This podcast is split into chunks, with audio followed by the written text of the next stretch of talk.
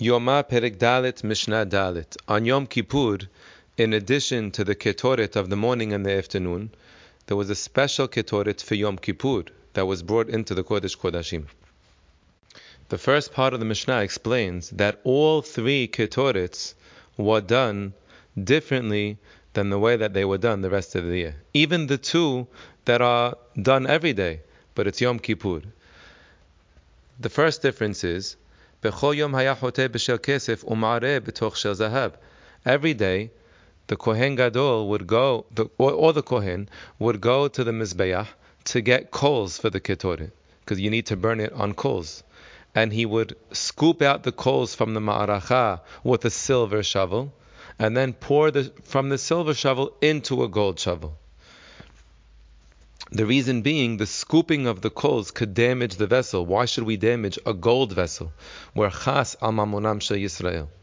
But on Yom Kippur, we want to minim- minimize any effort that the Kohen Gadol has to do because he needs his strength. He's fasting.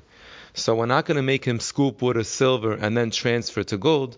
He'll just scoop from the get go with a gold shovel and bring that very shovel into the Kodesh or Kodesh Kodashim to do the Ketoret.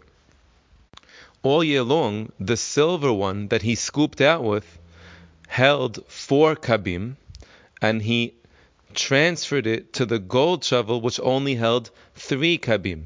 And that was so that the shovel, the gold one that holds three, will overflow, and that's kabod shamayim.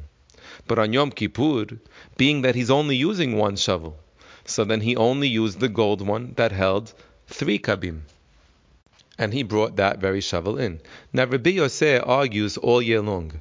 He says that the silver one, the first shovel, didn't hold four, it held a se'ah, meaning it held six kabim, double the amount of the gold one. The Mishnah continues, Bechol yom hayta cheveda, vehayom kala. All year long, the shovel was heavy. It was a thick layer of gold or silver. Both shovels were heavy. But on Yom Kippur, the gold shovel that he used was very thin, so that it would be lighter and less burdensome on the Kohen Gadol. Bechol Yom Haita Yadah Kesara Behayom Aruka. All year long, every day, the handle to the shovel was short but on Yom Kippur, the handle was long, so he could tuck the end of the handle under his armpit and rest the handle on top of his arm. So now it's less, the weight is more distributed and it's less burdensome for him to carry the shovel.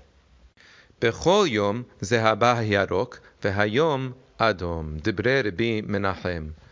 Every day the gold was yellow gold, but on Kippur we used more expensive gold for the shovel. We used red gold in honor of Kippur. Now the Mishnah tells us what was unique about the Ketoret of Kippur itself, as opposed to the other two which he did on Kippur, but those were just the two that you're supposed to do every day. What was unique about the Kippur one? Two things. First of all, Every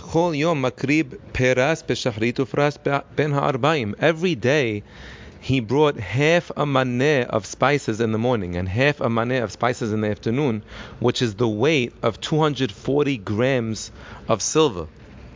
But for the ketoret of Kippur, he only brought two cupped handfuls worth of spices. The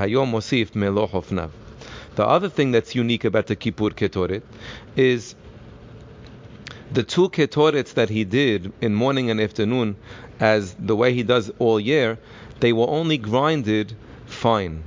But the ketoret that he brought special for Kippur was daka min hadaka. It was grinded finest of the fine.